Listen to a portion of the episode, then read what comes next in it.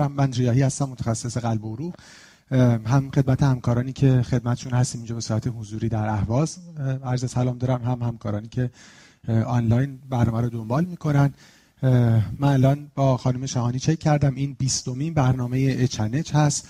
البته چهاردهمی برای پزشکان چهار سری برای همکاران caregiver بوده یعنی non-physician health provider ها و دو برنامه رزیدنت boot camp هم داشتیم. در مجموع این بیستمین برنامه هست. از سری Hypertension and Hyperlipidemia Academy. همونجور که حالا احتمالا از قبل هم دنبال کردیم برنامه ها رو هدف این سری از برنامه ها این هست که ما به صورت خیلی practical و بر اساس معرفی case practice این دو risk factor شایع رو با هم مرور بکنیم یعنی hypertension و اختلالات لیپید رو. و البته حالا مثلا حدود 20 درصد زمان هم به صورت side درباره دیابت آنتی پلاکت ها و حالا مباحث دیگه cardiometabolic هم صحبت خواهیم کرد ولی تمرکز مثل همه جلسات روی دو risk factor فشار خون بالا و اختلالات چربی خواهد بود. ما دو ساعت در خدمت شما هستیم. سه case خواهیم داشت در پروفایل های مختلف و راجب مباحث مختلف با همکار محترم پنل صحبت خواهیم کرد. برای من باعث افتخار هست که برای این بار در خدمت همکار محترم هستیم. جناب آقای دکتر افشانی intervention cardiologist عضو هیئت علمی دانشگاه موزشکی اهواز دکتر افشانی سلام صبحتون بخیر. خیلی متشکرم که این دعوت رو قبول کردیم. سلام و عرض ادب خدمت همکاران و تشکر از مجموعه خوب شرکت عبیدی برای تدارک این برنامه و برنامه های دیگه ای که الحق و والانصاف نقش بسیار مهمی در ارتقاء وضعیت علمی همکاران همه کشور دارم یه خیلی مقدم عرض کنم خدمت آقای دکتر ریاهی آقای دکتر قنواتی و آقای دکتر ملک که زحمت کشیدن از تهران تشریف آوردن. یه تشکر ویژه هم از آقای دکتر ریاهی و آقای دکتر قنواتی که انصافا طی این چند سال اخیر اصلا طرحی نو در انداختن در شیوه آموزش و به گردن جامعه کاردیولوژی مخصوصا همکاران حالا عمومی و اینترنیست. در واقع یک حق بزرگی دارن به اعتقاد من و واقعا جای تشکر داره که تو این مجموعه این برنامه های حالا هم اچ اند اچ و هم برنامه های دیلی کاردیولوژیشون و بقیه برنامه هایی که همکارا اطلاع دارن در واقع آموزش بسیار خوب و مفیدی رو ارائه میدن. خیلی متشکرم از لطفتون خیلی ممنونم و از میزبانیتون. جناب آقای دکتر ملک متخصص بیماری داخلی فوق تخصص بیماری قدرت و متابولیسم که خب ما همیشه در خدمتشون هستیم. دکتر ملک خیلی متشکرم. منم عرض سلام دارم خدمت دوستان و همکاران عزیز و خوشحالم که تو شهر زیبای عواز در خدمتتون هستم. و دوست من جناب دکتر قنواتی دکتر قنواتی متخصص بیماری قلب و عروق. دکتر خیلی ممنون که تشریف آوردید مرسی از همگی. خیلی خوشحالیم که روز تعطیلتون رو برای این برنامه گذاشتید و امیدواریم که برای همکارانی که حاضر در سالن هستن و همکاران آنلاین هم مفید باشه. خیلی متشکرم. اگه موافق باشین شروع کنیم. اگه برگردیم رو اسلاید ها ما برای اینکه یه interaction ی هم در برنامه داشته باشیم به روال جلسات قبل هر case ی که معرفی می‌کنیم قبل از اینکه همکاران محترم پنل راجع به مباحث مختلف نکاتشون رو بفرمایند. امکان voting هم برای افرادی که در سالن در خدمتشون هستیم فراهمه هم همکارانی که به صورت آنلاین هستن. همکارانی که در سالن هستن voter ایی که دستشونه حتما باید روشن بشه. یه دکمه CE داره. بله درست میگم بله یه دکمه CE داره که با اون روشن بفرمایید. هر گزینه ای رم که می‌زنین حتما بعدش OK رو باید بزنید. حالا ما الان voting رو با هم تست می‌کنیم. همکاران آنلاین باید حتما هر سوالی که مطرح میشه آیکون چی بوده؟ شرکت در نظرسنجی باید حتما انتخاب بکنین. گفتن حالا اگه با موبایل داری نگاه می‌کنین landscape portrait ش هم تفاوتی نمی‌کنه و بعد امکان voting براتون فراهم باشه. ما فقط برای اینکه voter ا رو با هم دیگه تست کرده باشیم این سوال رو با هم ببینیم و بگیم که این در حقیقت عکسای کودکی مربوط به کدوم یکی از همکاران پنل یا من هست. یه بار ببینیم گزینه اول آقای دکتر افشانی آقای دکتر ملک یعنی یک و دوش مشخصه دیگه یک دو. یا من و دکتر قنواتی دکتر قنواتی دکتر افشانی دکتر ملک یا من. voting رو شروع بکنیم. سی ثانیه امکان vote داشته باشیم لطفا. همکاران آنلاین هم لطفا برای اینکه voter ا رو تست کرده باشیم پاسخ بدن. فکر کنم خیلی سخت نباشه ها؟ ما آره. همکاران در سالن اینجا می‌بینیم و همکاران آنلاین هم به من نتایج رو میگن و من خدمتون میگم.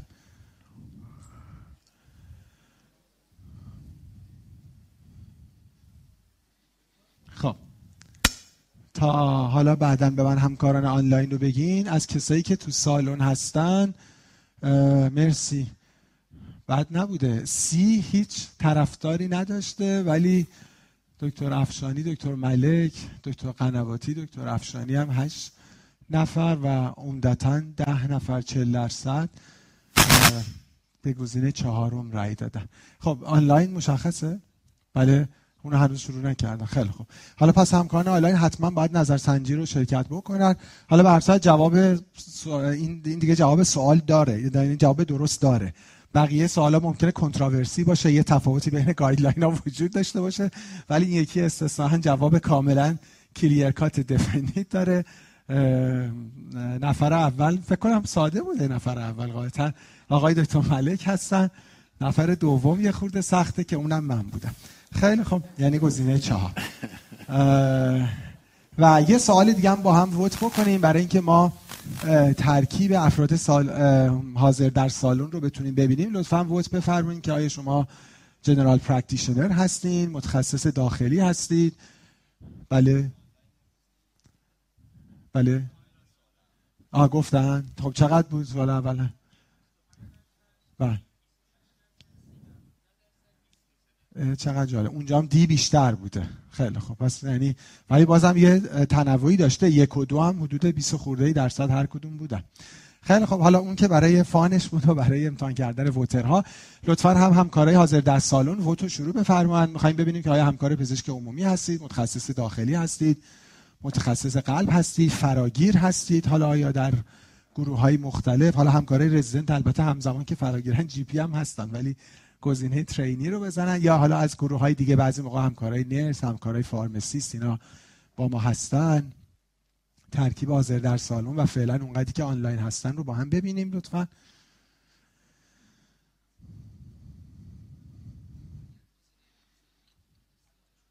بله بله همچون که دو تا قنواتی میگن همکارایی که تو سالن اگه یه سوال رو بخواد جواب البته اینو که دیگه جوابشون تو عوض کنم بالاخره می‌دونن چی هستن. ولی بقیه چیزا رو می‌تونین دوباره بزنین و دوباره اوکی رو بزنین. خیلی خب همونجوری که در دعوتام در حقیقت لحاظ شده بود و ما می‌دونستیم همونجوری که می‌بینیم عمده همکاران ما جنرالیست هستن همکاران جی پی و همکاران متخصص داخلی. ولی خب متخصص قلب و همکاران فراگیر رو هم داریم. همکارای حاضر A جی پی 66 درصد. 22 درصد متخصص داخلی؟ آها به متخصص قلب الان نداریم. بله. 11 درصد هم همکارای فراگیر هستن. خیلی خب این حالا بیشتر برای این بود که ما ووترا رو تست کرده باشیم. زمین اینکه بدونیم که ترکیب حاضر در سالن و همکاران آنلاین چی هست. همونجوری که هدف این برنامه هم بوده پرایمری تارگت این برنامه ها همکاران generalist هستن. خب از حضور بقیه همکاران هم استقبال می‌کنیم. من چند مقدمه کوتاه خدمتتون خواهم داشت و بعد وارد سه case میشیم. اینا مقدمات به نظر من مهمی هستند در practice کلا حالا از جمله practice hypertension و دیسلیپیدمی مقدمه اول من هست این هست که واقعا هم the most critical هم the most forgotten part of practice. بخشی از practice که از همه مهمتره و متاسفانه فراموش هم شده نه در ایران در همه جای دنیا ویزیت هست. اینکه ما وقت بذاریم با بیمار صحبت کنیم شرح حال خوب بگیریم بعد پلنمون رو برای بیمار توضیح بدیم بتونیم با بیمار shared decision making داشته باشیم. واقعیتش اینه که نیاز هست که ما وقت بذاریم. هیچ چاره دیگه ای وجود نداره. خیلی از اتفاقاتی که میفته اینکه بیمار adherence به درمان ما نداره و بعد دچار outcome های ناخواسته میشه به خاطر اینه که راجع بیماریش خوب ندونسته ما خوب توضیح ندادیم. shared decision making انجام نشده. او در پروسه تصمیم گیری دخالتی نداشته. فکر می‌کنم هممون هم در outpatient و هم در inpatient این خاطره رو داریم به هر صورت که خیلی موقع مریض میاد تو بیمارستان میره. ممکنه که خیلی دقایق کوتاهی پزشک رو دیده باشه. اصلا ما بعضی موقع از بیمار می‌پرسیم که خب مثلا تشخیص چی بود؟ مثلا رفتی بیمارستان میگه واقعا نمی‌دونم. یا از مطب کلینیک میاد بیرون میگیم خب این داروها رو مثلا برای چی نوشتن؟ واقعا نمی‌دونه. و این به خاطر اینکه خب وقت زیادی براش گذاشته نشده حالا هم برای توضیح. خیلی موقع به خاطر این یعنی حتی شرح حال دقیقی گرفته نشده تشخیص درستی ما نداریم. برای اینکه یه عدد ببینیم و یه خود عمق فاجعه رو با هم ببینیم و باز باز ووتینگ رو داشته باشیم یه مطالعه داریم که حالا من نتایجش رو برای شما می‌ذارم. ولی فکر می‌کنین که به صورت متوسط نه در ایران. حالا این مطالعه تازه مال ایالات متحده بوده. وقتی بیمار شروع می‌کنه به صحبت کردن پزشکا به طور متوسط چقدر بهش زمان میدن و interrupt می‌کنن حرفشو. معمولا وقتی بیمار شروع می‌کنه صحبت کردن مثلا ما شرح حال chest pain یا هر چیزی میگیم یه خودی که حرف می‌زنه ما سریع میگیم مثلا حین فعالیت مثلا از کی شروع شده؟ چقدر زمان میدیم تا اولین interruption 15 ثانیه یک دقیقه سه دقیقه یا نه؟ اوریج معمولا وای میسیم تا بیمار نقطه رو بذاره و بعد ما سوالمون رو می‌پرسیم. همکاران حاضر و آنلاین vote بفرمایید لطفا. به صورت اوریج می‌تونین تجربه خودتون هم بنویسین یا بگیم مثلا احتمالا در کشور ما این اوریج احتمالا چقدر هست. بیمار شروع می‌کنه به صحبت کردن. چقدر زمان میدیم و بعد interrupt ش می‌کنیم. فکر می‌کنین چقدر باشه دکتر رفشانی اوریج ما چقدره واقعا؟ یعنی خاطراتمون رو تو ذهنتون میارین این بستگی به مریض هم به نظر من داره. یه تعداد مریض ها هستن که واقعا شهر حال گرفتن ازشون مشکله یعنی شما وقتی می‌پرسی مثلا مشکل چیه تشخیص میگن. میگه دو تا رگام گرفته. نمی‌دونم دریچه دریچه هم مشکل داره. باید کلی یعنی چالش کنی واقعا با مریض تا متوجه بشه که باید شهر حالش رو بگه. مخصوصا که اگر از همکار دیگه مثلا اکو کرده باشه گفته باشه رگت گرفته است هات مشکل دارن. و خیلی سخته ولی واقعیتش همینه که ما وقت خیلی زیادی اغلبمون نمی‌ذاریم و شاید به نظر من همون 15 ثانیه منطقی ترین. 15 ثانیه. خب همونجوری که می‌بینیم الان این آنلاینه. 36 درصد 28 21 13 خب هم همکارای آنلاین و هم همکاری که در سالن هستن می‌بینیم که حدود 50 سالن هم ببینیم.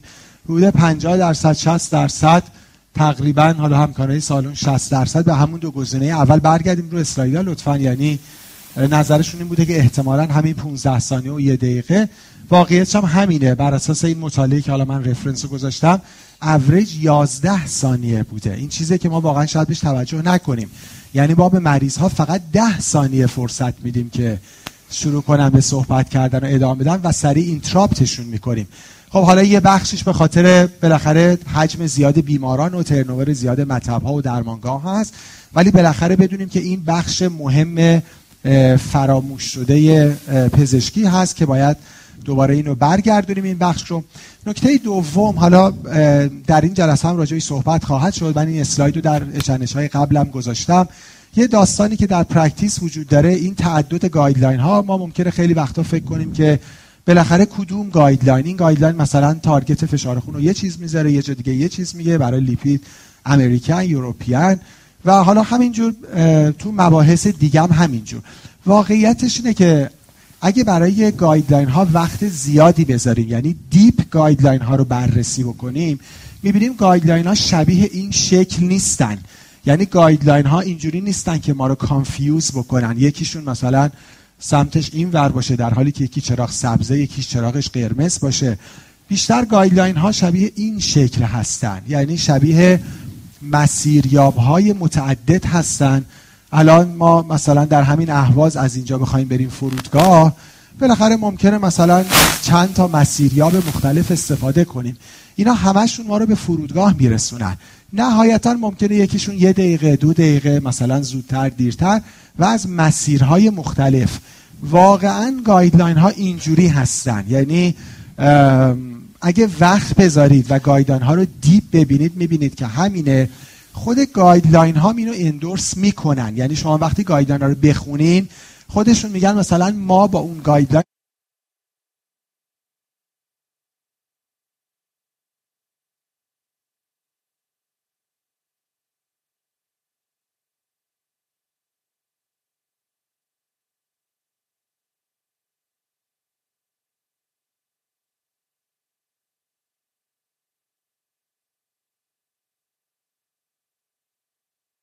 باشیم و با همون بریم جلو حتما بیمار سود زیادی می‌بره.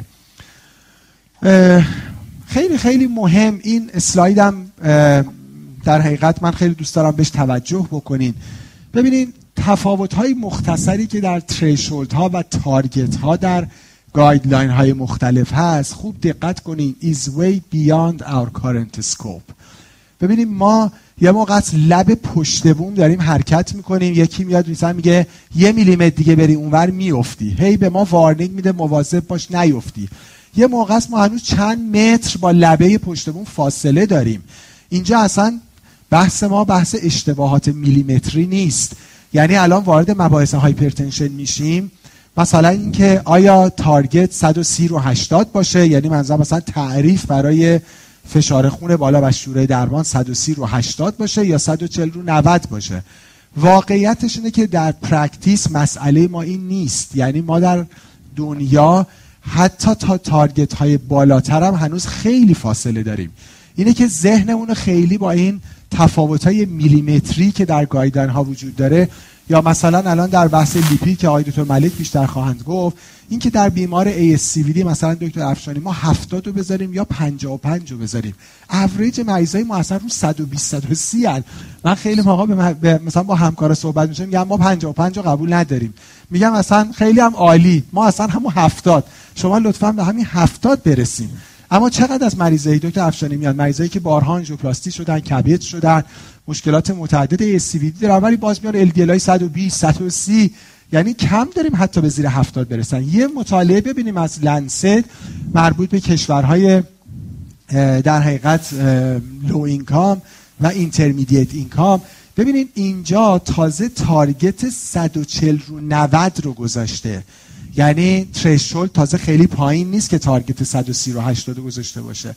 از کل بیمارانی که مبتلا به hypertension بودن اصلا 73 درصد فقط یه بار فشارشون اندازه گیری شده. ببینید چقدر ما با ایدئال فاصله داریم. یعنی 27 درصد اصلا یه بار کسی فشارشون هم نگرفته.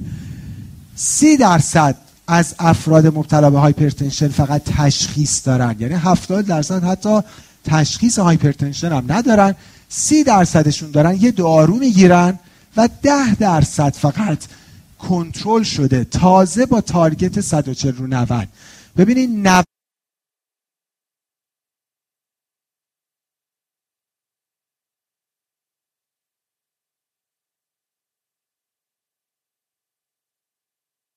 یک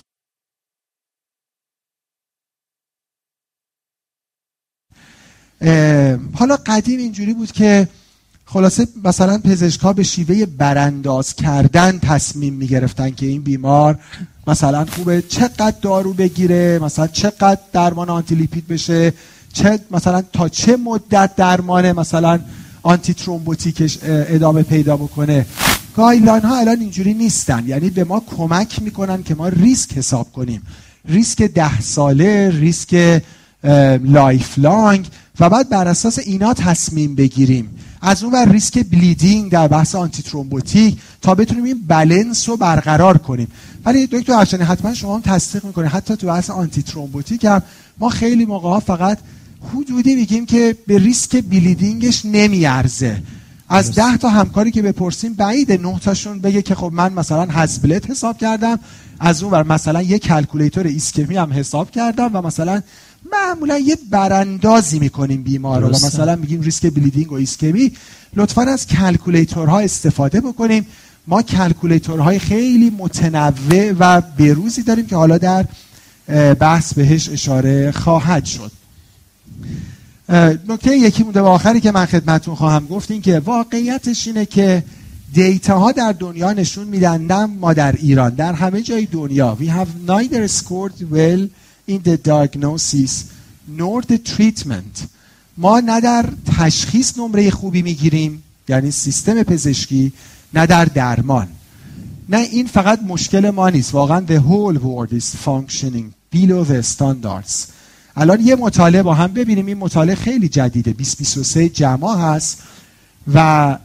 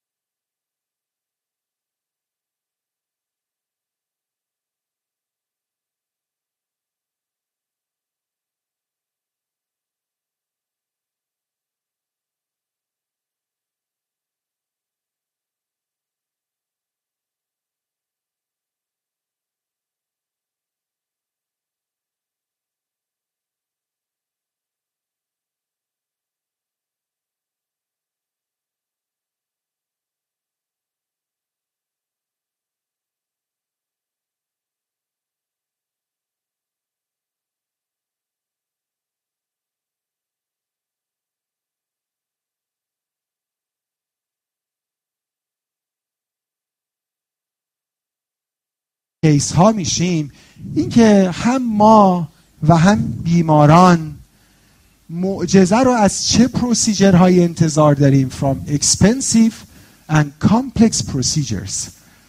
بیمارانی که به آقای دکتر افشانی همکاران دیگه متخصص قلب مراجعه می‌کنن همکاران رزیدنت که حالا به زودی متخصص قلب خواهند شد اینقدری که براشون آنژیوگرافی ستنت بالون عمل خیلی امید بخشه اینکه مثلا یه داروی antihypertensive بخورن یا یه داروی استاتین بخورن به موقع antiplatelet مناسب دریافت بکنن براشون امید بخش نیست. واقعیتش اینه که ما به خودمون هم نگاه کنیم می‌بینیم مام خیلی به اون بهانه میدیم. یعنی اونقدری که در طول هفته داریم وقت می‌ذاریم برای procedure منظورم اکو آنژیوگرافی و procedure های مختلف. حالا رشته هایی که به خصوص procedure دارن برای این وقت نمی‌ذاریم که ببینیم آیا فشار خون بیمار در target ه آیا عددهای کلسترول بیمار در target lifestyle بیمار چجوریه؟ چقدر به بیمار کمک کردیم سیگارش رو ترک کنه؟ به وزن optimum برسه یه regular exercise خوب داشته باشه. اما واقعیتش اینجوریه که the magic lies in simple and cheap treatments instead. معمولا اون معجزه پزشکی اتفاقا در درمانهای ساده و ارزونه. حالا اینو با داکیومنت با هم دیگه می‌بینیم. من آخرین جمله که نوشتم میشم not so attractive for us but full of benefits for our patients. فارسی چی میشه؟ اگه واقعا برای ما نون نداره این کار اما برای بیمار حتما زبون هم همینه دیگه درست خوندم؟ بگه برای ما نون نداره برای اون آب داره. واقعیتش اینه که این برای سیستم پزشکی خیلی اینکام خوبی نداره. اما برای بیمار بنفیت زیادی داره. این اصطلاح من از خود مطالعات در آوردم این مطالعه خیلی جالبی که من توی برنامه های مختلف گذاشتم و بهش اشاره می‌کنم. راجع به هیوی هارت یعنی قلب سنگین. ما معمولا بار مالی زیادی به قلب بیماران وارد می‌کنیم.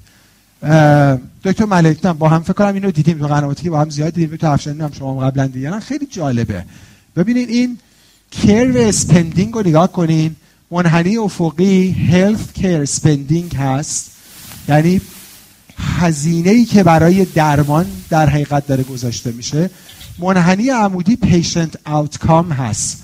بیشتر کارهایی که ما انجام بدیم اون قسمت flat و plateau ه یعنی هزینه های زیاد اما رو outcome خیلی اثری نداره. nuclear stress test stent های مختلف CT scan های مختلف سی ام های مختلف نمیگم اینا جایگاهی نداره.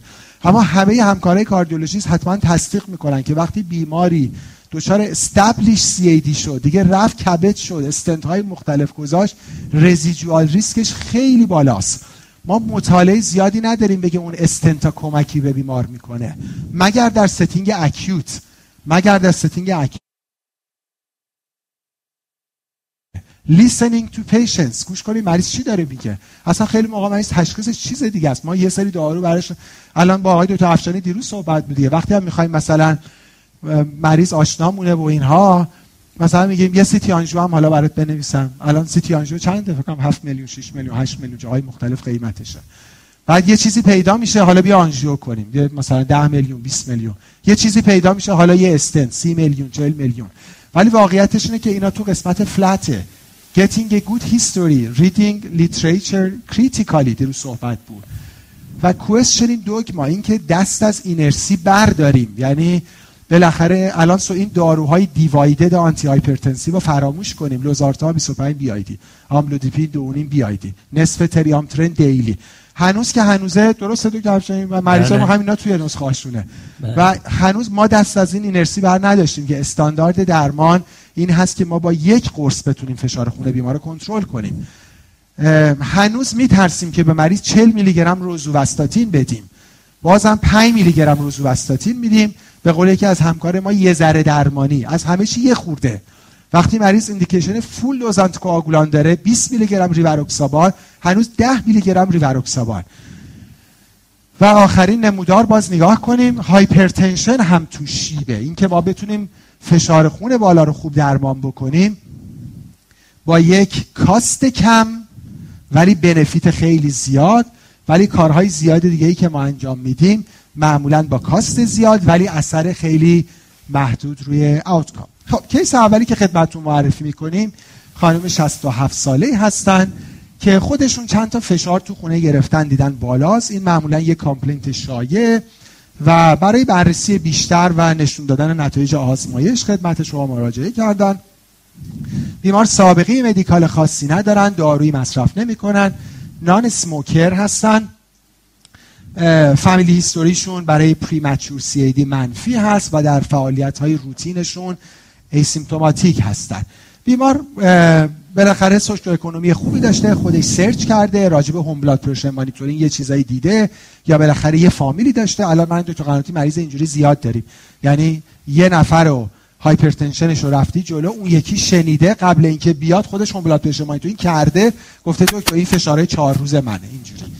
مریض چهار روز خودش home blood pressure monitoring کرده اوریج شده 133 روی 82 میلیمتر جیوه و با یه دستگاه دیجیتالی این کار رو انجام داده وزن بیمار 96 کیلو هست BMI 31 obesity grade یک. ما در office با یک دستگاه جیوه‌ای فشار خون بیمار اندازه‌گیری کردیم 140 رو 90 138 روی 86 معاینه قلب و ریه نرمال. در routine lab test که مال هفته قبله بیمار یه CBC، BUN، creatinine، الکترولیت، LFT و TFT نرمال داره. یه قند ناشتایی 110 داره و یه A1C 5.9 دهم درصد. با total cholesterol 236 بیماری یک LDL 147 داره و یه تریگلیسیرید 280 خب voting رو با هم شروع بکنیم. هم همکارای آنلاین هم همکارای آفلاین. بفرمایید که شما در practice خودتون الان از چه دستگاهی دارین؟ در مطب یا درمانگاه یا بیمارستان استفاده می‌کنید دستگاه جیوه‌ای، mercury، aneroid، عقربه‌ای یا از دست مثلا 15 ثانیه کافیه. vote بفرمایید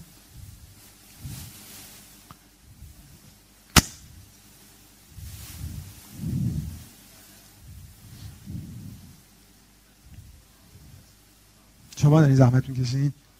بله 15 ثانیه کافیه. بله. 15 حالا این که دیگه چیز فکر کرده ای نیستیم. می‌خوایم ببینیم از چه دستگاهی استفاده می‌کنیم. مال آنلاین هم برای من بخونین کافیه که بتونیم با سرعت بیشتری. اشکال نه من تا اونا رو می‌خونم شما هم گفتین دیگه. خب شاید براتون جالب باشه همکاری که می‌خوان بحث کنن دکتر افشین دکتر قنواتی پس ببینین عمدتا دارن از دستگاه های و اقربه استفاده می‌کنن. همکاری تو سالن 90 درصد و 10 درصد از دستگاه دیجیتالی. مال آنلاین مشخص شد. 37 درصد A. 29 بله تقریبا اونورم 70 درصد دارن از دستگاه های جیوهی و اقربه استفاده می‌کنن. و سوال بعد ما کیس اون بالا به صورت خلاصم گذاشتیم. آیا این بیمار رو روی درمان antihypertensive می‌ذارید الان شما؟ یه خانم 67 ساله با اون اوریجی که داشتیم. 133 رو 80 گزینه 30 ثانیه شروع کنیم لطفا. گزینه اول نه فقط lifestyle modification و یه ویزیت دیگه دو تا سه ماه بعد. یا ترجیح می‌دید که یه ماه دیگه مریض رو تو مطب خودتون فشارش رو اندازه بگیرین. الان بالاخره یه فشار 140 رو 90 دست چپشون داره. یا بیمار رو یه, یه single medication می‌ذاریم مثل تلمیزارتان 40 daily. یا برای بیمار یه single pill combination مثل مثلا ترکیب آملودیپین والزارتان مثلا 5 80 شروع می‌کنید. یه خانم 67 ساله‌ای بودن هیچ risk factor دیگه به غیر از حالا یه obesity grade یک ندارن یه قندی در محدوده پره‌دیابت. خب عمدتا دارو شروع نمی‌کنن. یعنی اینکه یا lifestyle modification یا میگن یه ماه دیگه بیان مطب ولی 40 درصدی هم دارو شروع می‌کنن. 30 درصد یه دارو 10 درصد دو دارو. همکارای آنلاین هم همینجور. 40 درصد میگن lifestyle. او چقدر زیاد. دیگه بقیه‌اش 80 درصد دارو شروع نمی‌کنن و بقیه هم دیگه تو گزینه های سی او دی خیلی ویو خوبی میده. فکر می‌کنم تو توضیح هم ما می‌دونیم که کجاها رو بیشتر target بکنیم. سوال بعد راجع به عدد لیپید هست. ببینید LDL بیمار 147 بود و یه TG 280 توصیه‌تون چیه دارو نمی‌خواد فقط lifestyle modification می‌تونیم voting هم 30 ثانیه شروع کنیم یا یه moderate intensity dose استاتین مثلا روزوستاتین 10 و پنل لیپید دو ماه دیگه یا روزوستاتین 10 جنفیبروزیل 300 بی آی دی یا روزوستاتین ده و فنوفیبرات 100 دیلی. گزینه اول دارو نمی‌خواد گزینه دو فقط استاتین گزینه سه استاتین و جنفیبروزی گزینه دی استاتین و فنوفیبرات تیجه بیمار 280 و الدیل هم 147 خب. بیشتر همون گزینه بی هست ولی 22 درصد هم دارو شروع نکردن. دکتر ملک آخره فیبرات هم کم طرفدار نیست. اونورم ببینیم. 42 درصد آنلاین دارو شروع نمی‌کنن. خب؟ و دی چقدر؟ اینم 16 درصد و 10 درصد یعنی 25 درصد برای بیمار فیبرات شروع می‌کنن. و یه سوال دیگه هم ببینیم لطفا. رو اسلایدا مرسی. برای عدد قند چی کار می‌کنید الان مریض پره‌دیابت با obesity grade یک. فقط lifestyle modification متفورمین یا حالا اصلا دیابت expertise شما نیست و دست نمی‌زنید بیمار رو refer می‌کنید به یه همکاری که دیابتولوژیسته. گزینه ABC 15 ثانیه کافیه لطفا. خیلی پیچیده نیست. خب تقریبا برابر دکتر ملک. پنجا پنجا که متفورمین بدن یا نه و همکاره آنلاین.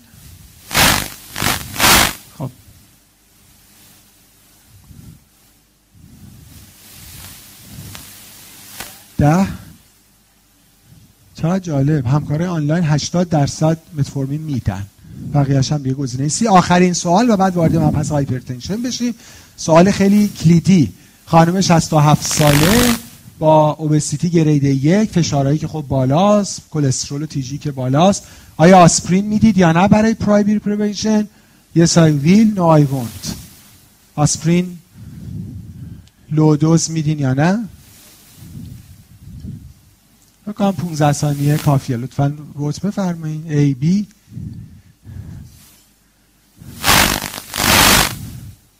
خب پنجا پنجا. پنجا نفر نمیدن پنجا نفر میدن. همکاره آنلاین هم ببینیم.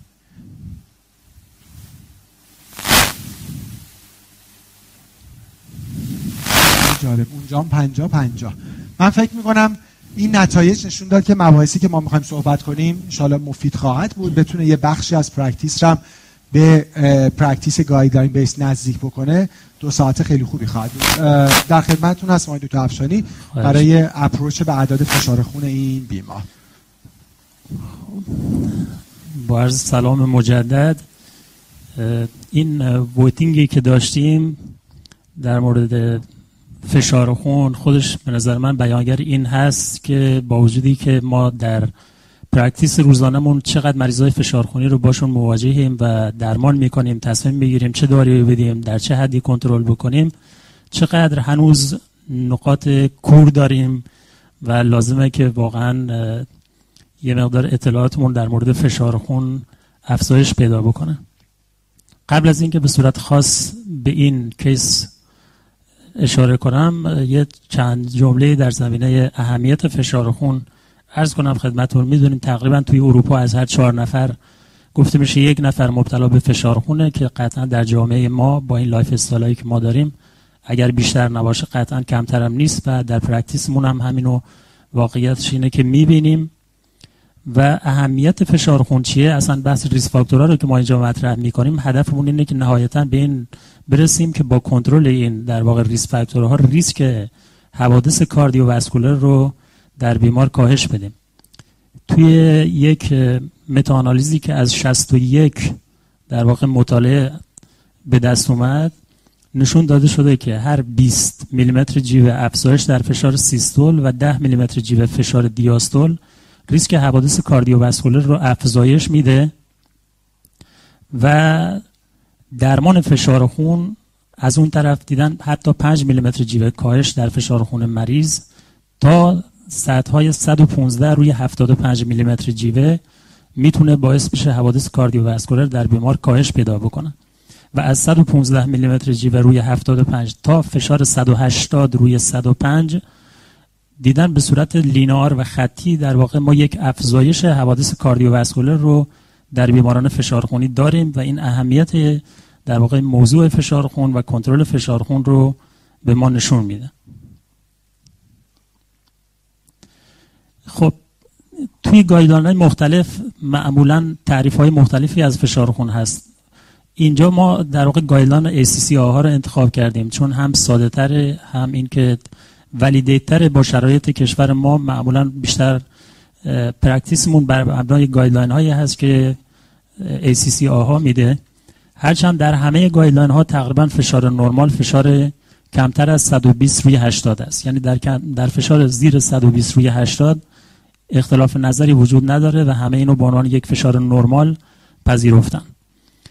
در guideline ACC/AHA از 120 تا 129 ولی دیاستول زیر 80 این رو تحت عنوان elevated blood pressure در واقع نامگذاری می‌کنن. اهمیت این elevated blood pressure چیه و چه تفاوتی با اون نورمال blood pressure داره که زیر 120 روی 80 توی این elevated blood pressure ما مخصوصا در مریضایی که CKD دارن در مریضایی که coronary artery disease دارن در مریضایی که دیابتیک هستن باید به ماسک هایپرتنشن توجه داشته باشیم و احتمالی که اینا فشار خون در واقع فشار خونی باشن هست و توی این category های high risk مثل دیابت، CKD، coronary artery disease و به اگر target organ damage داشته باشن مثلا در نوار قلب شواهد LVH ببینیم یا اکو می‌کنیم مریض و LVH می‌بینیم معاینه ته چشم که دیگه تقریبا یه چیز فراموش شده است نه بلدیم انجام بدیم اغلبمون نه انجام میدیم.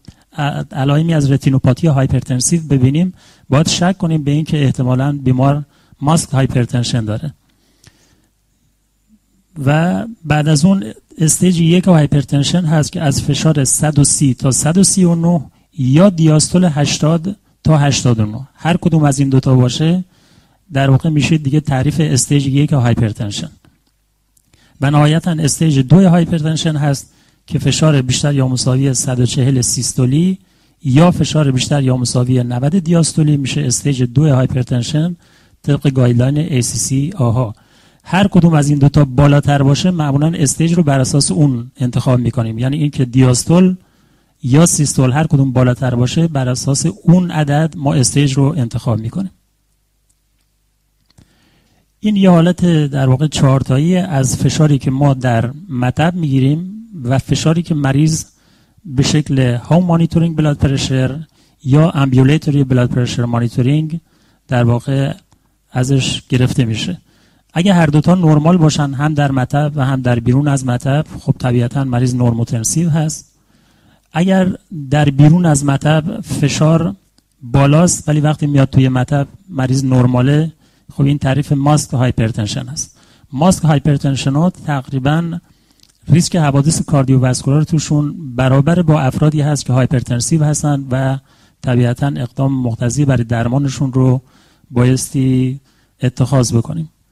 حالت سوم وقتیه که توی مطب مریض فشارش بالاست اما بیرون از مطب فشارش بالا نیست در اون مانیتورینگ در واقع که به شکل ambulatory یا home monitoring مریض فشار می‌گیره. اینا فشارشون نرمالی که تحت عنوان white coat hypertension شناخته میشن. white coat hypertension ها چیزی که توی خود این guideline ACC/AHA ی 2019 هست نوشته minimally or slightly only slightly افزایش در واقع ریسک حوادث cardiovascular میدن در بیمار و ایراد شروع درمان توی اینجور مریضا اینه که ممکنه ما بر اساس فشار مطب تصمیم به درمان بگیریم برای مریض. خب مریضی که مثلا میاد توی مطب فشارش 13 و نیم 14 ولی overall 11 و نیم 12 اگه داروی فشار خون برای مریض شروع کنیم قطعا دچار عوارض داروی فشار خون میشه و همین میشه که مثلا مریض ما یه دارو بهش میدیم میره مثلا کله پا میشه orthostatic hypotension پیدا می‌کنه و عوارض دیگه داروهایی که لازم نبوده برای مریض شروع کنن. این white coat hypertension حدود 13 درصد general population به white coat hypertension مبتلا هستن. بر اساس مطالعات مختلف که بسته به جمعیت مورد مطالعه حتی تا 35 درصد هم گزارش شده یک تا 5 درصد هم اینا شانس دارن برای اینکه پیشرفت کنن به سمت consistent در واقع hypertension و به همین دلیل بایستی مانیتور بشن و ارزیابی های دوره ای. خب حالت آخر اینه که در هر دو حالت مطب و بیرون فشار مریض بالا باشه که تحت عنوان hypertension اینو ما ازش نام ببریم چیزی که خیلی اهمیت داره و توصیه guideline هست out of office blood pressure control هست. یعنی اینکه ما به صرف یک فشاری که توی مطب از مریض می‌گیریم فشار بالاست مارک و label hypertension رو به مریض نمی‌تونیم بزنیم.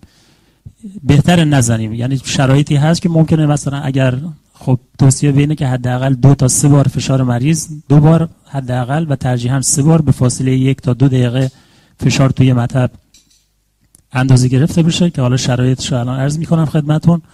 ولی برای confirm کردن و شروع درمان hypertension با در واقع کلاس یک و level of evidence A که بالاترین در واقع recommendation guideline ها هست توصیه به این هست که حتما با monitoring ambulatory یا home monitoring فشار مریض رو confirm بکنیم و بعد تصمیم بگیریم برای اینکه برای مریض درمان رو شروع بکنیم. اینکه کدوم از این دوتا ambulatory blood pressure monitoring gold standard هست. بعد از اون home monitoring blood pressure هست. یعنی بهتره که اون در واقع همون هولتری که در واقع وصل می‌کنیم برای مریض این بهترین هست. ولی اگر مریض به دلایل مسائل اقتصادی و اینها نتونه هولتر رو تهیه بکنه توصیه به هم مانیتورینگ بلاد پرشر میشه که بین چهار تا هشت روز فشار مریض رو دو نوبت صبح دو نوبت عصر. صبح قبل از شروع درمانش یعنی قبل از مصرف دارو و شب قبل از شام بهتر فشار مریض به فاصله یک تا دو دقیقه گرفته بشه. اینکه چهار روز یا هشت روز ترجیحمون به سمت هشت روزه ولی ممکنه مریض در همون چهار روز اول فشارهای بالایی داشته باشه. دیگه لازم نیست الزاما صبر کنیم تا اینکه هشت روز بشه و بعد فشار مریض رو بیایم ارزیابی بکنیم. خب وقتی چهار تا هشت روز فشار مریض رو گرفتیم فشار روز اول رو کنار می‌ذاریم از بقیه یک اوریج می‌گیریم که جدول الان می‌ذاریم خدمتون. بر اساس اون اوریج تصمیم بگیریم که آیا برای مریض درمان hypertensive شروع بکنیم یا نکنیم و در چه stage ی از hypertension مریض قرار می‌گیره. خب برای مواردی که home monitoring blood pressure مریض انجام میده یا حتی توی office مریض قرار blood pressure شما بگیریم چند تا نکته رو باید رعایت بکنیم. یکی اینکه مریض خب از سی از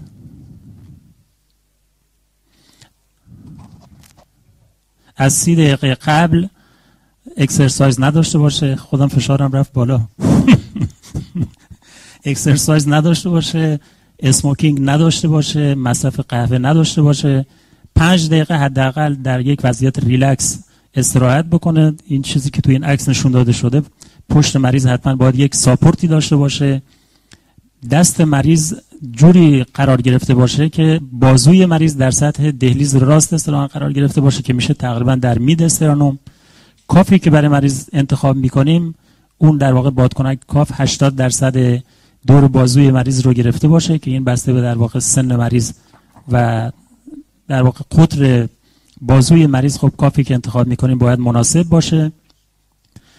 در بوتینگ هم بود اینکه از چه دستگاهی برای فشار خون استفاده بکنیم چیزی که تقریبا 80 90 درصد از دستگاه های جیوهی یا دستگاه اقربه استفاده می‌کردن. و هنوز هم همینطوره که مریضا وقتی میان توی مطب مثلا میگن که آی دکتر شنیدیم این دستگاه دیجیتالی ها دقیق نیستن. مثلا بهتره با اون دستگاه جیوهی ها بگیریم.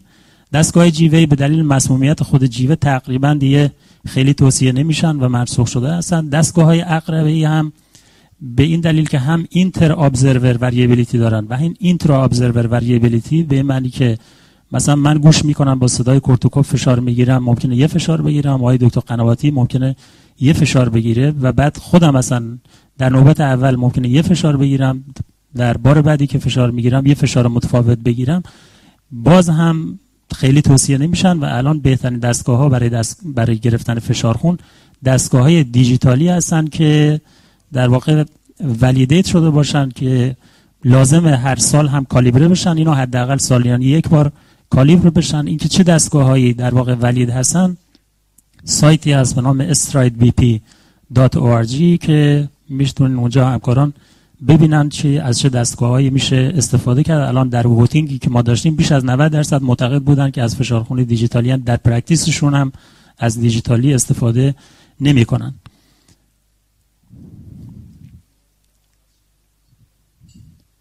خب این در واقع جدول correlation بین home blood pressure monitoring یا ambulatory blood pressure monitoring رو که در واقع فشارهای روزانه شبانه و 24 ساعته رو می‌گیره با اون چیزی که در کلینیک در واقع correlation داره و ما مبنای فشار چون طبق این چیزی که تعریف فشار هم در واقع گذاشتم خدمتون مثلا ما میگیم فشار بین 130 تا 139 این 130 تا 139 این ردیف اولی که نوشته کلینیک. ولی مثلا همین مریض case ما یک home blood pressure monitoring انجام داده بود که فشار 133 روی 82 داشت. این pointer هم داره دکتر؟ اینجا. نمی‌دونم این 133 روی 82 اگر دقت بکنیم توی در واقع ردیف دوم قرار می‌گیره یعنی بین 130 تا 80 و قبل از 135 به 85 یعنی معادل یک فشار 130 روی 80 در کلینیک هست. اینو همکاران بهتر حالا در در واقع میز مطبشون زیر شیشه مطب یا در گوشیاشون داشته باشن که بعد از اینکه در واقع مانیتور می‌کنن مریض رو چه با هولتر و چه با home monitoring blood pressure بتونن correlation اون فشاری که به دست میارن رو با اون فشاری که در واقع مد نظر ماست در کلینیک برای تصمیم گیری اینو در واقع لحاظ بکنن. reference شم حالا خود همین ACC AHA 2019 هست.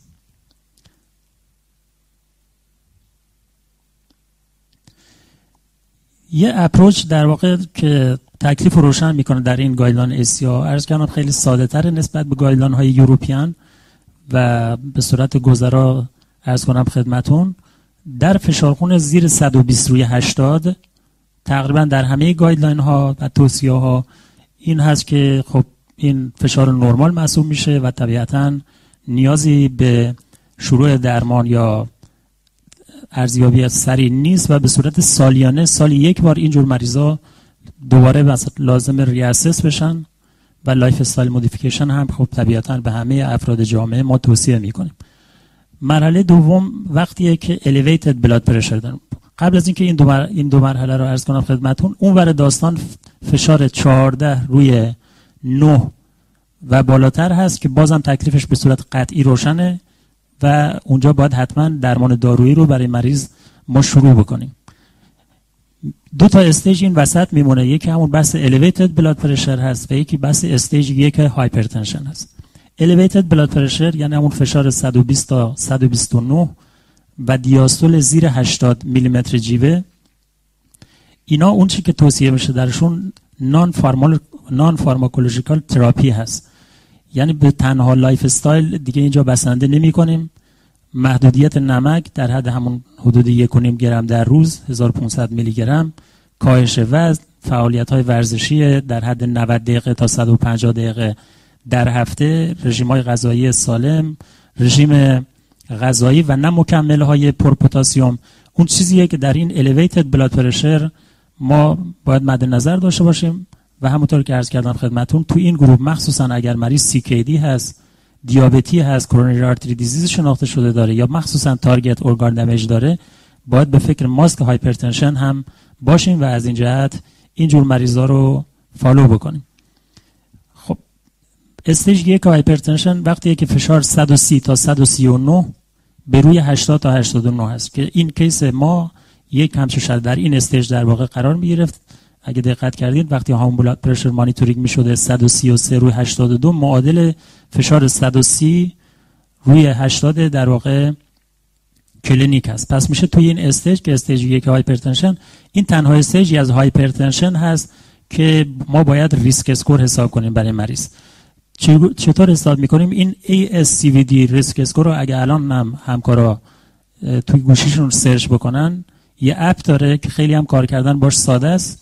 وقتی بازش می‌کنید خودش به ترتیب میاره. سن مریض چجوریه؟ آیا smoker هست یا نیست؟ LDL چنده HDL چنده. سیگار می‌کشه نمی‌کشه. بعد خودش در واقع محاسبه می‌کنه و score مریض رو یا اینکه ریسک ده ساله حوادث cardiovascular در این مریض چقدر هست رو به ما میده. وقتی که با این ASCVD risk score ما در واقع ریسک مریض رو حساب کردیم یا بالای ده درصد میشه یا زیر ده درصد. در stage یک hypertension اگر بالای ده درصد شد مریض اندیکاسیون داره برای اینکه ما درمان فارماکولوژیک برای مریض شروع بکنیم. درمان فارماکولوژیکی که شروع می‌کنیم در stage یک چه درمانی هست؟ حالا در case های بعدی بیشتر روی درمان های دارویی صحبت می‌کنیم.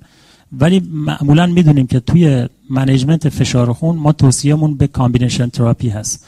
ولی در stage یک hypertension و مریضی که مثلا یک فشار borderline داره می‌تونیم در واقع monotherapy بکنیم. اینکه monotherapy رو با چه دارویی انجام بدیم؟ خود دو تا سه تا خط درمانی calcium channel blocker ا diuretic ا و ACE یا ARB ها توصیه میشن برای مواردی که ما می‌خوایم monotherapy کنیم.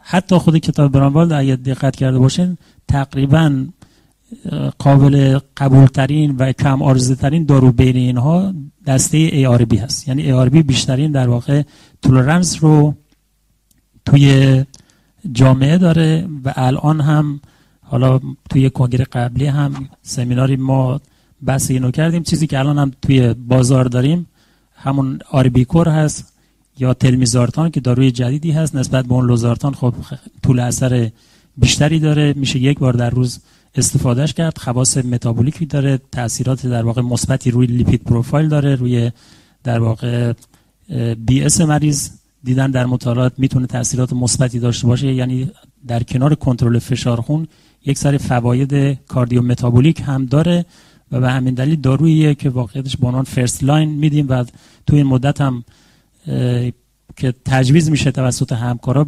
بگیراندهای خیلی خوبی داشتیم از این دارو. خب اگر ریسک بالای ده درصد نباشه ولی مریض CKD باشه دیابتی باشه یا coronary artery disease باشه باز هم توی این stage یک hypertension توصیه به درمان دارویی میشه. پس اگر بیش از ده درصد ریسک بر اساس اون score ی که حساب می‌کنیم برای مریض یا اینکه مریض دیابتی CKD داره یا coronary artery disease و target organ damage داره بهتره که درمان فشار خون رو برای مریض شروع بکنیم. اگر هیچ کدوم از اینا نبود و در واقع score ریسک ده ساله زیر ده درصد باشه جز مواردیه که نیازی به درمان فشار خون نداره و ارزیابی مجدد می‌کنیم. وقتی که برای مریض درمان دارویی شروع می‌کنیم ارزیابی مجددمون یک ماه بعده ولی وقتی که نان فارماکولوژیک در واقع تصمیم می‌گیریم برای مریض سه تا 6 ماه بعد لازمه که مریض رو مجددا ارزیابی کنیم. خب اگر فشار بیشتر از 140 روی 90 باشه که stage دوی hypertension هست اینجا در واقع باز هم از اول علاوه بر اون درمان های non-pharmacologic درمان دارویی رو برای مریض شروع می‌کنیم که اینجا بهتره از combination therapy و ترکیب دو تا دارو استفاده بکنیم برای مریض که توی case بعد آقای دکتر قنواتی بیشتر توضیح میدن خدمتتون. خب این ارزیابی بعدی هست که عرض کردم اگر برای مریض درمان دارویی شروع بکنیم یک ماه بعد اگر نان فارماکولوژیک در واقع بخوایم منیجش بکنیم. سه تا شش ماه بعد مریض رو دوباره ارزیابی می‌کنیم و تصمیم می‌گیریم برای ادامه درمان. این کیسی خاصی که ما داشتیم سنش و اون در واقع LDL, LDLش HDL و اینا این در واقع شما اگر این چیز رو توی گوشیتون باز کنید یه همچین جدولی میاد به ترتیب که اینا رو که وارد بکنید اون بالا در واقع ریسک حوادث cardiovascular 10 سال آینده رو میده. این مریض فشارش معادل 130 روی 80 مطب بود. با توجه به اون هم blood pressure monitoring ی که انجام داده بود و با توجه به اینکه توی stage یک hypertension هست و ریسکش بالای 10 درصد هست پس اندیکاسیون داره برای اینکه درمان شروع بکنیم. درمانی هم که شروع می‌کنیم برای مریض monotherapy هست. ترجیحاً با ARB که تلمیسارتان که الان موجود هست انتخاب خوبیه. با دوز 40 تا 80 میلی گرم ماکسیمم دوزش 80 میلی گرم روزانه است. ولی با دوز 40 میلی گرم می‌تونیم برای مریض شروع بکنیم. خیلی متشکرم دکتر افشان عزیز. خیلی کامل و به نظر من practical. اگه اجازه من دیگه رپ ها تو خود case آخر کار داشته باشم. واقعا نکته اضافه ای ندارم که تقدیم بکنم. یه اسلاید اگه مشاله چون دست شماست بریم جلو. دکتر ملک عزیز حالا بریم سر وقت اعداد الگل بیمار و بعد آقای دکتر قرواتی راجع به مبحث تریگلیسیرید در خدمتتون هست. خب من مجددا سلام عرض می‌کنم خدمت همکاران عزیز. در مورد لیپید من مقدما بگم که برخلاف فشار خون برخلاف دیابت که ما برای label کردن مریض از اعداد ارقام استفاده می‌کنیم. stage یک hypertension stage دو hypertension. و میگیم باید مریض دارو بگیره یا تو دیابت میگیم قند 126 دیابتیه و باید دارو بگیره. در مورد لیپید معیار تصمیم گیری ما برای شروع درمان اعداد لیپید نیستند بلکه ریسک بیمار هست. این تفاوتی که وجود داره. این همون مشکلیه که ما می‌بینیم خیلی از مریضا جلو آزمایشاشون های زده براش دارو شروع شده در صورتی که ایندیکیشن نداره یا برعکس گروه بزرگی از مریضا هستن که چربیاشون نرماله.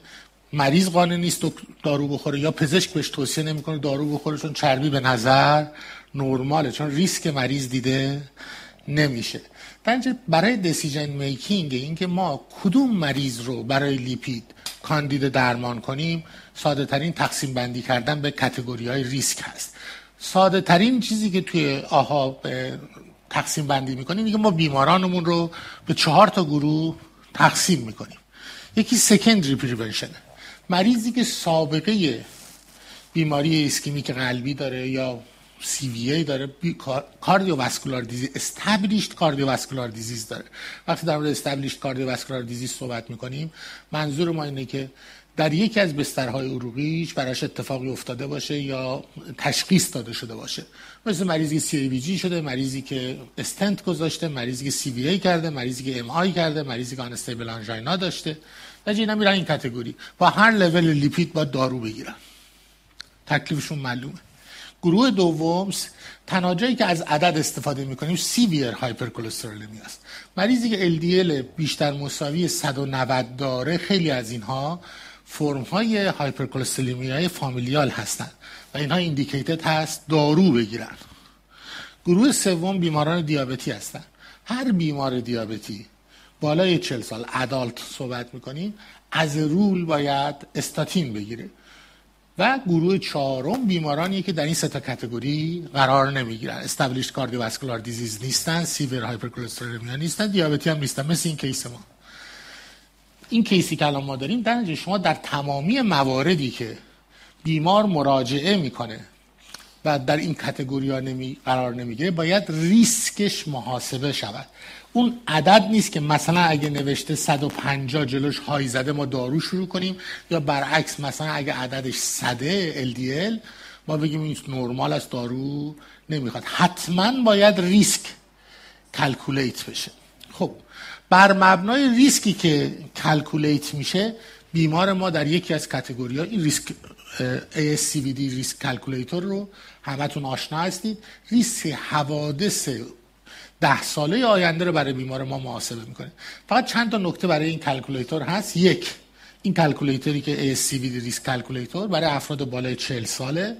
دو در primary prevention مورد استفاده قرار می‌گیره. یعنی اینکه در بیماری که established cardiovascular disease است که تکلیفش معلومه. ما risk calculator هایی داریم برای بیماران قلبی عروقی که مثلا یه بار یه event اتفاق افتاده ریسک رو محاسبه کنه ولی این risk calculator ی که داریم برای primary prevention هست. در این بیمار ما که در اون category ها قرار نمی‌گیره باید بریم ریسک رو حساب کنیم. به ما ریسک ده ساله ای که میده در چند که اگر زیر 5 درصد هست این مریض low risk ه و فقط lifestyle می‌خواد. اینکه LDL شون جلو چنده اگه بالای 190 نباشه این مریض دارو نمی‌خواد. اگر بین 5 تا 7.5 درصد باشه borderline هست. 7.5 تا 20 intermediate risk هست و بالای 20 درصد high risk هست. خب اگر بخوایم دوباره این رو categorize کنیم بالای 20 درصد high risk high intensity statin باید دریافت کنیم. باز نگاه نمی کنیم که LDL ش 90 با 10 میلی آتورواستاتین ممکنه کافی باشه براش. این high risk است high intensity استاتین. high intensity استاتین یعنی حداقل 20 میلی گرم روزوواستاتین یا 40 میلی گرم آتورواستاتین اگر مریض من intermediate risk بین 7.5 تا 20 درصد دوز استاتینی هم که به مریضمون میدیم intermediate هست moderate intensity هستش. یعنی حداقل بهتره که 10 میلی روزو یا 20 میلی آتورواستاتین دریافت کنه. خب بریم برای این مریض رفتیم اگر توی borderline قرار بگیره و بعضی از بیمارانی که در intermediate risk هستن ما یک concept ی به نام risk enhancer داریم. risk enhancer ها چی هستن؟ خب این risk category که صحبت کردیم. ریسک این مریض دو سه بوده. خب مریضی که ریسکش دو سه دامه moderate risk قرار می‌گیره و باید برش moderate intensity استاتین شروع کنیم. یعنی اینکه حداقل 10 میلی آتور یا 20 میلی روزو 20 میلی معذرت می‌خوام آتور یا 10 میلی روزو برای مریض شروع کنیم. فقط نکته ای که در مورد risk enhancer ها هستن. risk enhancer ها چی هستن؟ ببینید همه calculator هایی که ما داریم آمدن بر اساس مثلا CVD بر اساس مطالعه Framingham آمدن. یه سری اطلاعاتی رو توش گذاشتن و یه ریسکی رو محاسبه می‌کنن. مثل هر calculator ی یه چیزایی توش دیده نشده. مثلا میگم اگر یه مریضی premature cardiovascular disease تو خانوادهش داره. باباش تو 45 سالگی MI کرده. این تو دیده نشده. این مریض ما یه جوری دیگه نگاش می‌کنیم. این یه risk enhancer ه. یعنی میگیم که اینو بهش توجه کنیم این کنار گوشه. ببینیم ببینیم risk enhancer ها چیا هستن. هم تو top ش هم که می‌بینید family history premature CVD هستش. اگر LDL ما به طور persistent بالای 160 رو 190 توافق کردیم. گفتم هر کی بالای 190 از دم دارو میدیم نمیریم ریسک اصلا حساب کنیم. ولی اگه کسی بالای 190 بالای 160 هم هست به طور دائم و ریسکش رو حساب کردیم مثلا تو borderline قرار گرفت یا اگر توی intermediate با قاطعیت بیشتری بهش توصیه می‌کنیم دارو بگیره risk enhancer ها این کمک. اگه مریض من CKD دارد دوباره تو این category ها high risk تکلیفش معلومه. مشکل ما تو اون فضای borderline و intermediate risk هست که خیلی وقتا مریض شاید قانع نیست استاتین بگیره. risk enhancer ها به ما کمک می‌کنن که بیشتر تشویق کنیم یا بیشتر در تصمیممون جدی باشیم که برای مریض. metabolic syndrome داشته باشه یا تو خانوم ها سابقه preeclampsia و حوادث این سبکی یا inflammatory disease ها مریضی اگر rheumatoid arthritis داره HIV داره اینها بیمارانی هستند که ریسکشون از اون چیزی که ما محاسبه کردیم احتمالا بیشتره به خاطر اینکه risk enhancer ها تو calculator مون نیستن. اگر lipid profile های غیر از clinical رو نگاه کنیم اگر مریض من persistent elevated TG داره. یعنی تریگلیسیرید مریض من بالاست. این نکته توجه کنید. اگر تریگلیسیرید مریض من بالاست 200 250 300 نمیریم تریگلیسیرید درمان کنیم. این برای ما risk enhancer. اتفاقا بیشتر اگر ریسک من تو اون borderline یا intermediate این case intermediate risk قرار بگیره ما رو تشویق می‌کنه که اتفاقا استاتین بدیم و دوز استاتینمون رو بالاتر ببریم. و نهایتا بعضی از مثل CRP که در فکر می‌کنم تو سال بعد بیشتر ازش بشنوید. به عنوانی که خیلی از پروسه های کاردیوواسکولار مستقلا به عددهای لیپید مرتبط نیستن به پروسه های التهابی مرتبطن.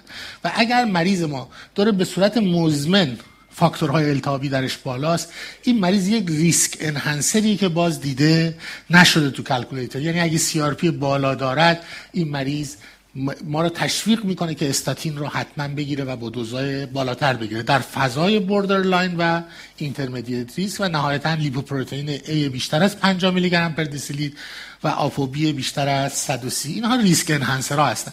دقیقا این risk enhancer ها هم بد نیست که زیر میزتون باشه.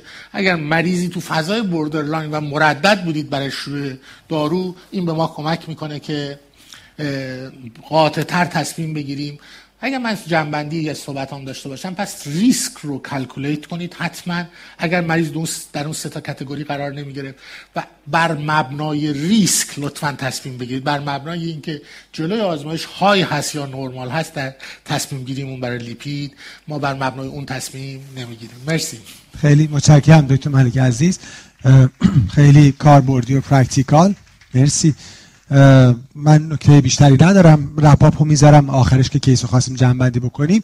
ما دو مبحث دیگه از این case داریم. یکی approach مون به اعداد تریگلیسرید و بعدم جناب افشانی چند دقیقه کوتاه راجع به آسپرین. دکتر قنواتی در خدمتتون است مرسی. خب فکر می‌کنم دکتر ملک عمده بحث رو گفتن و فکر می‌کنم اگر concept ریسک رو در نظر بگیریم بحث TG هم کاملا بحث ساده ایه یعنی توی درمان TG هم مثل کلسترول اون چیزی که برای ما مهمه کاهش ریسک مریضه. نه اعداد. TG عمدتا اون چیزی که ما داریم به عنوان یه مارکر نشون دهنده poor metabolic function و وضعیت متابولیک بیماره. این تعریف رو چون دکتر ملک هم تو روی risk enhancer ها گفتن persistent hyper TG رو با هم یه مروری بکنیم. اگر بیماری TG ش بیشتر از 150 باشه. ولی به شرط اینکه یک تا سه ماه بیمار یک lifestyle intervention رو انجام داده باشه. یعنی مریضی که مثلا الکل داره زیاد می‌خوره این هفته هم یه عالم الکل خورده خب عملا هیچ کدوم از این موارد رو رعایت نکرده. بنابراین این نکته مهمه. و اگر بیماریه که اندیکاسیون استاتین داره داره دوز مناسب استاتینش هم می‌گیره چون ممکنه بیمار خوب به خاطر atherosclerotic cardiovascular disease اصلا indication مصرف داشته باشه استاتین رو. خب استاتینش رو بیمار می‌گیره احتمالا TG رو هم تا حدودی کنترل می‌کنه یا علل secondary رو rule out کنیم. که مهمترین چیزهایی که حالا ما تو practice باش روبرو هستیم اول از همه poor control diabetes هایپوتایرویدی و بعد یه تعداد زیادی از داروها و اختلالات متابولیک که می‌تونن به راحتی hyper TG بدن. پس اینو تو ذهن داشته باشیم. این موارد نباید باشه که تازه بگیم بیمار persistent hyper TG داره و ضمنا دو تا measurement هم بهتره که انجام داده باشیم. توی یک نوبت به تنهایی نباشه و با فاصله دو هفته که این تایید می‌کنه ما persistent hyper TG رو داریم. اگر این رو داریم حالا چیکار بکنیم با این بیمار و اعدادی که در بیمار داریم؟ به واسطه اهمیتی که تغییرات lifestyle داره این جدول رو گذاشتیم که بدونیم تو اعداد کمتر از 500 اون چیزی که برای ما مهمه بیمار کمتر از 6 درصد رو باید added sugar و قندهای ساده در رژیم غذاییش داشته باشه. total fat ش رو به 30 تا 35 درصد برسونه که این کار متخصص تغذیه است. از کار من شما نیست فقط باید بتونیم ریفر بدیم بیمار رو. و مصرف الکلش رو باید کاهش بده تو اعداد تیجی کمتر از 500 از 500 از عدد 500 که بالاتر میره علاوه بر اینکه میزان عدد شوگر به کمتر از 5 درصد برسه توتال فت رژیم غذایی 20 تا 25 درصد برسه بیمار به طور کامل باید مصرف الکل رو قطع بکنه و در اعداد بالای هزار هم حتی اضافه کردن هر گونه قندهای ساده added sugar کلا برای بیمار ممنوع مصرف الکل ممنوعه و کل fat رژیم غذاییش رو به 10 تا 15 درصد برسونه. خب یه ذره رژیم سختیه و حتما باید با متخصص تغذیه مشورت بشه برای این کار. ضمنا در همه این setting ها بیمار 150 دقیقه ورزش در طول روز moderate intensity یا اگر ورزش vigorous intensity شدید انجام میده 75 دقیقه یا combination های از این دو مدل رو داشته باشه و weight loss بین 5 تا 10 درصد. شاید مریضا تصورشون از کاهش وزن همیشه رسیدن به یه وزن ایدئاله. اون چیزی که برای بیمار فایده داره و کمک می‌کنه که نتیجه بگیره 5 تا 10 درصد کاهش وزنه یعنی چیز اعداد عجیب و غریبی نیست. توی آدم 80 کیلویی کلا 8 کیلو کاهش وزن می‌تونه به کنترل تیجیش هم کمک کنه. بنابراین یه ذره انتظارات غیر واقعی هم نداشته باشه. اگه بیمار 30 کیلو اضافه وزن داره نیاز نیست 30 کیلو وزن کم کنه. 10 درصدش هم کاهش بده برای وضعیت متابولیکش لاقل اوکی خواهد بود. اما بعد از اینکه این مداخلات انجام شد حالا در مورد این بیمار خاص خب بیماریه که نه atherosclerotic cardiovascular disease داره نه diabetes داره. اتوماتیک وار تو اون setting ها ممکنه یه ذره شرایط متفاوت باشه ولی در چنین case ی ما انتظار داریم کاهش وزن تا 70 درصد بتونه TG رو کاهش بده. تغییراتی که در رژیم غذا و diet ش هست تا 70 درصد. و physical activity تا سی درصد کاهش بده. هیچ دارویی ندارید که به این خوبی بتونه TG رو کاهش بده. منتها خب چون اون طرف یه ذره مقاومت هست به physical activity اتوماتیک کسی خیلی سمت اون نمیره. در مورد درمانش هم بسته به اینکه بیمار در چه category قرار می‌گیره خیلی خلاصه اگه بخوام بگم. تو اعداد بالای هزار به خاطر خطر پانکراتیت ما خیلی منتظر نمیمونیم. اتوماتیک علاوه بر اینکه بیمار باید تمام مداخلات lifestyle intervention رو انجام بده گزینه های درمانیمون برای کاهش تیجی میشه در داروهایی که تیجی رو میارن پایین. اینجا حالا چه بیمار استاتین استفاده می‌کنه چه درمانهای دیگه ما مستقیم داروهای کاهنده تیجی رو می‌ذاریم. ما چون دسترسی به ایکوزاپنت توی ایران نداریم و یا دسترسیش خیلی محدوده و خیلی گرونه تنها گزینه موجودمون الان فنوفیبراته. میشه جنفیبروزیل رو هم استفاده کرد ولی به خاطر محدودیت های بسیار زیادی که جنفیبروزیل داره از جمله مصرف درستش. و نکته احتمال تداخلش با استاتین ها خیلی مصرفش تو گایلان محدود شده عمدتا مصرف توصیه فیبرات یا اگر بیماری امکانش رو چه از نظر مالی چه از نظر دسترسی داره بتونه که بیاد و از دقیقت ترکیبات ایکوزاپند که حالا تو کشور شاید با قیمت زیاد در دسترس هست می‌تونه استفاده بکنه. اگه کسی خاص جن فیبروزیل استفاده کنه یه نفر بگه با چه دوزی باید استفاده کنه؟ یه نفر بلند بگه کافیه. اگه دستش هم برد بالا که چه بهتر؟ آی دکتر بلند بگی چون 300 میلی گرم بی آی دی. دوز درستش 600 میلی گرم بی آی دی وقلا غیر.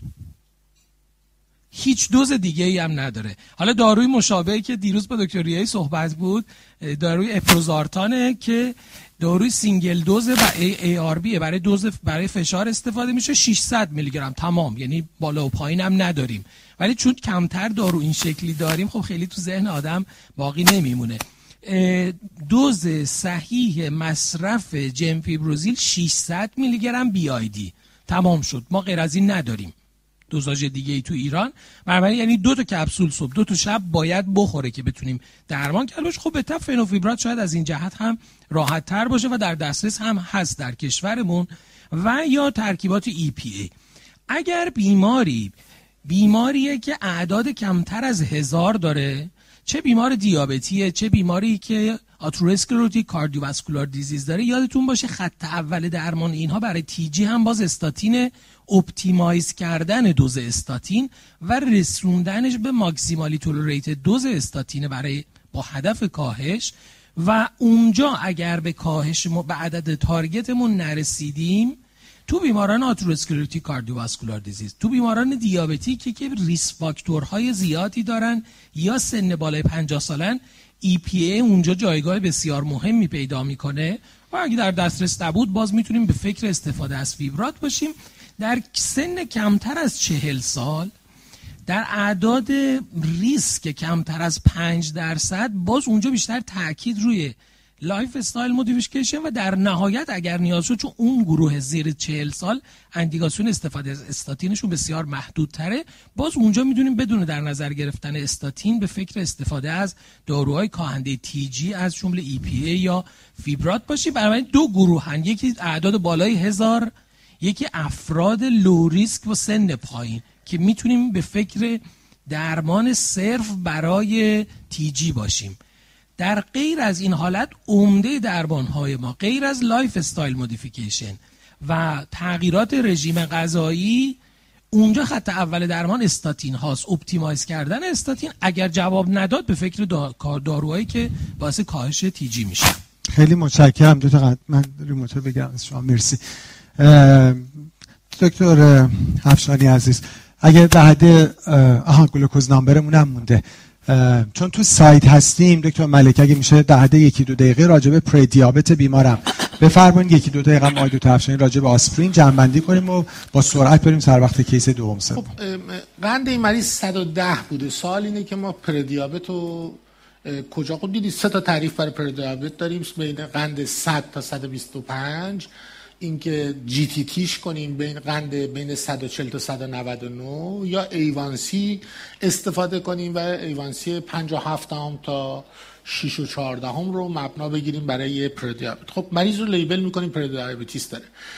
اساس درمان های پردیابت دو تا مطالعه است. البته originally یه مطالعه است Diabetes Prevention Program که تو سال 2020 2002 سه data هاش منتشر شد. و Diabetes Prevention Program Outcome Study که هنوز ادامه داره و data های 15 سالش منتشر شد. نشون داده شده core درمان ما lifestyle change. همونجور که دکتر قنواتی عزیز اشاره کرده 7 درصد اگه مریض ما وزن کم کنه و روزی نیم ساعت راه بره 50 درصد ریسک predia... ریسک اینکه prediabetes به سمت دیابت بره کاهش پیدا می‌کنه. در گروهی که متفورمین می‌گرفتن باز هم دیدیم که سی درصد ریسک progression کاهش پیدا کرده. نکته ای که وجود داره در subgroup analysis بوده. در subgroup analysis دیدن کیا از متفورمین بیشترین نفع رو می‌برن که شانس این که به سمت دیابت برن به خصوص های 15 ساله هم بعدا نشون داد چند تا گروه هستن. یعنی اینکه شما مریضتون اگر با پردیابت اومد سه ماه تا شیش ماه توصیه کنید lifestyle داشته باشه وزنش 7 درصد کم کنه راه بره. ولی خب به هر حال شواهد نشون میده در تمام دنیا نگهداری lifestyle کار بسیار مشکلی همونجور که تو مطالعه DPP و DPP Outcome Study دیده شده. بعد از اون ما بریم سراغ دارو. بهترین دارو قاعدتا و safe ترین ارزانترین و کمترین عارضه متفورمین هستش. متفورمین رو در کدوم بیماران بدیم؟ اگه من بخوام تقسیم بندی کنم چهار گروه هستن که بیشترین نفع رو می‌برن. مریضایی که BMI بالای 35 داشته باشن اینا بیشترین نفع رو می‌برن. با وقتی در category prediabetes قرار می‌گیرن. دوم مریض هایی هستن که سابقه GDM دارن. اگر خانومی هست سابقه GDM داره یعنی در زمان بارداریش قند بارداری داشته و الان آمده پیش شما پردیابتش قندش 105 110 115 این بهتره که حتما دارو بگیره. این گروه هم بیشترین نفع رو از دارو درمانی می‌برن.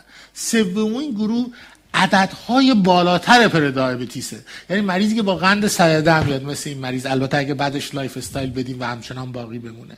یا A1C بالای 6 داره. شانسی وقتی A1C بالای 6 میشه هلوش ریسک اینکه به سمت دیابت بره 20 برابر میشه. یعنی اینکه به فوق العاده ریسک زیاد میشه. این گروه هم ازش نفع خیلی زیادی می‌برن. و نهایتا توجه داشته باشید که افراد بالای 60 سال خیلی از دارو سود نمی‌برن و بیشتر از lifestyle سود می‌برن. یعنی افراد زیر 60 سالی که در یکی از این category ها قرار می‌گیرن بیشترین کسانی هستند که از lifestyle change lifestyle change که همه گروه ها سود می‌برن. از medical therapy متفورمین. نکته هم که وجود داره دوزشون خیلی وقتا پیش میاد 500 میلی گرم یا میگن نصف صبح نصف دوزی که تو مطالعه Diabetes Prevention Program بود 850 میلی گرم دو بار در روز بوده. یعنی که مریض ما یه چیزی نزدیک 1700 میلی گرم متفورمین می‌گرفته. و تو این 15 سال هم همچنان ادامه داشته توی مطالعه یعنی دوزش دوز پایینی نیستش. لااقل الان ما چون extended release داریم اگرچه بعضی مطالعه تو هند و اینا با دوزهای پایینتر هم بوده data ها همین رو نشون داده. توصیه ما اینه که حداقل 1000 تا 1500 میلی گرم مریض متفورمین دریافت کنه یا maximum tolerated dose. بیشترین دوزی که تحمل می‌کنه. اگه مثلا میگید 1500 میلی گرم میدم و تحمل نمی‌کنه خب 1000 میلی گرم نتیجه این جمع‌بندی کلیه البته من فقط یه اشاره می‌کنم. اگر دسترسی به داروهایی داریم که کاهش وزن میده ما تو ایران الان فقط شاید liraglutide رو داریم. میشه از liraglutide در اون concept weight loss ش استفاده کرد و در حقیقت از طریق کاهش وزن و lifestyle به هم پر دیابت رو غلبه کرد هم کاهش وزن رو رسید. ولی medical therapy اگر بخوایم بکنیم ارزان ترین و ساده ترینش متفورمین در این subgroup که عرض کردم. خیلی متشکرم و یکی دو دقیقه هم راجع به آسپرین بفرمایید آقای دکتر افشاری. بله در مورد آسپرین تقریبا جمعیت داخل سالن و آنلاین 50 50 تصمیم داشتن بدن. یه مقدار جای امیدواری هست که 50 درصد می‌خوان آسپرین ندن. واقعیتش این داستان آسپرین از تقریبا ده 11 سال پیش که من در رزیدنت بودم تو اون موقع مثلا می‌گفتن مریضای دیابتی بالای 40 سال یا بالای 21 سالی که یه risk factor دیگه دارن باید آسپرین بگیرن. بعد اومدیم جلوتر هی مقدار کم کم عقب رفتن. به نظر میاد که روشون نمیشه که تقریبا بگن که اصلا آسپرین در primary prevention یعنی در مریضی که cardiovascular disease ندارد واقعا جایگاه چندانی نداره.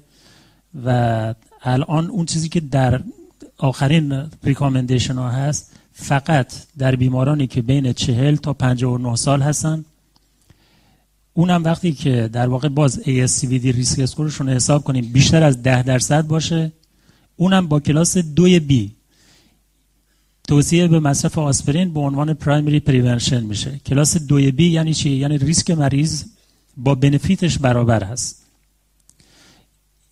چجوری تصمیم بگیریم برای مریض؟ مثلا یک مریضی شهر سابقه GI bleeding داره سابقه peptic ulcer داره CKD داره داروهایی داره مصرف می‌کنه که ریسک bleeding رو درش در مصرف همزمانشون با آسپرین افزایش میده. مثلا NSAID مصرف می‌کنه کورتون مصرف می‌کنه نمی‌دونم اس مصرف می‌کنه وارفارین مصرف می‌کنه که یه درصد قابل توجهی از مریضای ما این داروها رو دارن مصرف می‌کنن. مخصوصا در افراد مشکلات مفصلی داره. مثلا طرف ایندومتاسین داره بروفن یا ناپروکسن مصرف می‌کنه. واقعیتش اینه که آسپرین جایگاهی نداره. برعکسش کی بدیم به همین 40 تا 59 ساله ها ریسک انهانسرها رو های دکتر ملک فرمودن. مثلا مریضی هست که یک فامیلی هیستوری از پرمچور ام آی داره. یک در واقع مریضی هست که ما نتونستیم فشار و دیسلیپیدمیش رو برسونیم به اون در واقع گلی که مد نظرمون هست. و یا اینکه حالا CAC score که کمتر در واقع ما الان به صورت خاص فقط calcium score رو در CT آنژیوگرافی درخواست میدیم برای مریضامون مثلا یک high CAC score داره اینا در واقع risk enhancer هایی هستن که یه مقدار push می‌کنن ما رو به سمت اینکه آسپرین رو به عنوان primary prevention بدیم. این که چرا کلاس سه نیست و همچنان کلاس دو B یه خب میگن که هم ریسک حوادث cardiovascular نسبت به bleeding در مطالعات مختلف معمولا یه مقدار بیشتره. و هم اون number need to treat ی که لازم هست برای اینکه از یک event cardiovascular جلوگیری بکنه کمتر هست تا number need to harm ی که به دلیل در واقع اون bleeding ایجاد میشه برای مریض توی یه همچین شرایطی در واقع توصیه بین پس بالای 60 سال عملا جایگاهی نداره. آسپرین به عنوان primary prevention زیر 40 سال جایگاهی نداره. بین 40 تا 59 سال. اگر ASCVD risk score مریض رو حساب کنیم بالای 10 درصد باشه باز هم اثرش marginal هست و بسته به اینکه risk enhancer داره مریض یا نداره و اون در واقع risk factor های bleeding رو داره یا نداره باید یک بالانسی در واقع individualize با تصمیم گرفت و این judgment پزشک هست. اونم با کلاس دوی B کنم روشن باشه. خیلی کوتاه. خیلی متشکر از همه همکار محترم. همونجور که گفتم به نظرم فرصت خوبی بود این یک ساعتی که راجع به case بحث شد. که بشه یه بخش مهمی از practice عوض بشه. من case رو جمع‌بندی بکنم. خانم 67 ساله ای بودن با فشارهایی که بر اساس عدد home blood pressure monitoring در محدوده stage یک hypertension بود.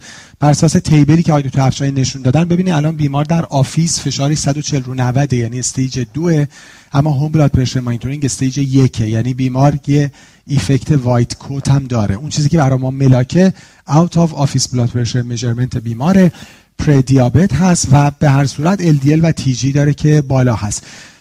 از hypertension که شروع کنیم بیمار در stage یک hypertension message خیلی مهمی که آقای دکتر افشاری منتقل کردن این که استاندارد هم برای office بیمارستان و هم برای منزل دستگاه های دیجیتالی هستند دستگاه های oscillometric اصطلاحاً. ولی دستگاه هایی که validated باشن که اشاره فرمودن به سایت STRIDE BP یا دبل ایژوکیشنال حتما هم دستگاهی که خودتون می‌خواین تهیه کنید هم دستگاهی که می‌خواین به بیمار بگین تهیه بکنه باید چک بکنیم که حتما دستگاه validate ی باشه. هر دستگاهی که فروش میره لزوما دستگاه مناسبی نیست. این داستان رو همکارای دیابتولوژیست در بحث گلوکومتری هم دارن. خب پس استاندارد ما اولا دستگاه دیجیتالی هست استاندارد ما برای تشخیص و follow-up out of office blood pressure measurement هست. این بیمار در category stage یک هست. همونجور که فرمودن stage دو باهاش داستانی نداریم. از اول درمان دارویی شروع میشه. در stage یک باید ریسک حساب کنیم بر اساس ASCVD Plus اگر ریسک بیمار بالای ده درصد بود از همون اول علاوه بر lifestyle modification نیاز به درمان دارویی هم داره که این جاییه که می‌تونیم با تک دارو شروع بکنیم که خب اشاره کردم به تلمیسارتان با توجه به لوزارتانی که خیلی خیلی زیاد نوشته میشه پروفایل بهتری داره. هم long acting یعنی single dose میشه تجویز کرد 24 ساعت یه steady state خوبی داره و هم اثرات cardiometabolic بهتری نسبت به داروهای دیگه که ما فعلا در market available داریم داره. و حتما همونجوری که باز اشاره فرمودن بیمار یک ماه بعد یعنی ما hit and run نداریم درمان کنیم و بیمار رو فراموش کنیم. یک ماه بعد بیمار دوباره یا هولتر فشار خون میبنده یا چون معمولا available نیست و گرونه home blood pressure measurement انجام میده. اگه به target نرسید اون وقت مجبوریم که بریم سر وقت fixed dose combination ها که حالا در case دوم بیشتر راجعش صحبت خواهیم کرد. یه نکته که اشاره کنیم اگر ریسک زیر ده درصد باشه در stage یک ما می‌تونیم بیمار رو بذاریم روی lifestyle modification. ولی فقط سه تا 6 ماه. اگه بعد از سه ماه نهایتا تا 6 ماه بیمار در stage یک باز هم با lifestyle modification باقی بمونه. که بیشتر بیماران اینجوری هستن چون adherence به تغییر lifestyle خیلی مشکله علی‌رغم این که ریسک زیر ده درصده باز هم درمان دارو رو شروع می‌کنیم.